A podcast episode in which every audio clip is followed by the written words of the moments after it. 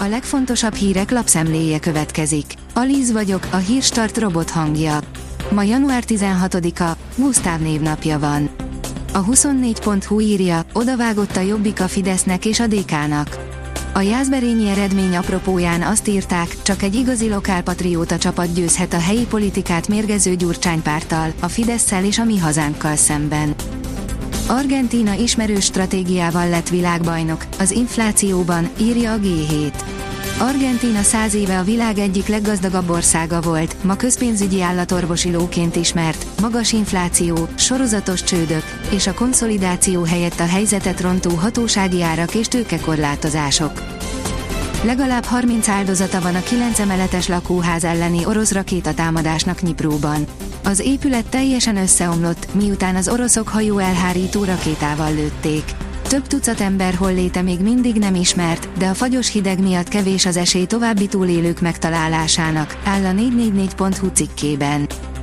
Schiffer, az EU-t nem Orbán veri szét, hanem az Európai Bizottság és az Európai Parlament. Schiffer András és Vona Gábor a Spirit FM-ben Fentesek című műsorában reagált az Erasmus ügyre. Az Európai Bizottság arról tájékoztatta a kormányt, hogy a 21 modellváltó egyetemet kizárják az Erasmus és a Horizont programból. A bizottság ezt politikai összeférhetetlenséggel indokolta, mert a kuratóriumokban aktív politikusok is ülnek, írja a Spirit FM. Legyőzte a nyugdíja rekordmagas inflációt, mutatjuk mi várható idén. A fizetést is meghaladó mértékben nőtt tavaly a nyugdíjak vásárló ereje Magyarországon. A többszöri emeléssel és a 13. havi nyugdíjjal összesen 18,2%-kal nőtt az ellátás összege, míg az idősek fogyasztói kosarának drágulása 15,2% volt 2022-ben. Idén 222 ezer forintra nőhet az átlagos öregségi nyugdíj összege, írja a napi.hu. A Forc oldalon olvasható, hogy 10-ből heten anyának hívtak, míg a japán ovisok is, övék az egyik legnagyobb magánovi, havi 260 ezres díjjal is várólistájuk van. 13 éve hat gyerekkel indították el az Under the Rainbow alapítványi óvodát. Aztán szép lassan 140 fős, négy telephelyes magánovi hálózat tulajdonosai lettek. Márti, Emese és Flóra azt vallják, a koszos gyerek a boldog gyerek. Van az inflációnak egy kevésbé kártékony hatása, elinflálódhat az államadóság, írja a vg.hu. Az elemző szerint mi korábban kinőttük az adósságot, ezúttal elinfláljuk, ám hangsúlyozta, mindez egyáltalán nem magyar jelenség. A magyar mezőgazdaság szerint a burgonya ára marad, a költségek nőnek. A magyar burgonya ágazat nem éppen fénykorát éli, a minőségi elvárások nőttek a burgonyával szemben, a termesztés feltételei viszont nem sokat javultak. Határunk nyitott a burgonya termesztésre kedvezőbb adottságokkal rendelkező uniós országok gazdái előtt, a magyar termés évről évre veszít jelentőségéből a hazai piacon. Január végén újra kell gondolni az uniós szankciókat. Hétértékelő, Deák Dániel emlékeztetett, hogy Magyarország már többet spórolt meg a gázköltségeken, mint amennyi pénzt az Európai Bizottság visszatart, áll a Magyar Hírlap cikkében.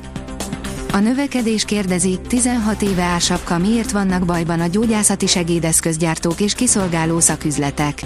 Több százezer ember ellátását érinti, de csak akkor foglalkozunk vele, ha nagy baj van. A privát bankár szerint nagyon kellenének tankok az ukránoknak, de egyelőre minden képlékeny. Szombaton is polgári célpontokat támadtak az oroszok, Nyipróban egy lakótömböt ért rakétacsapás.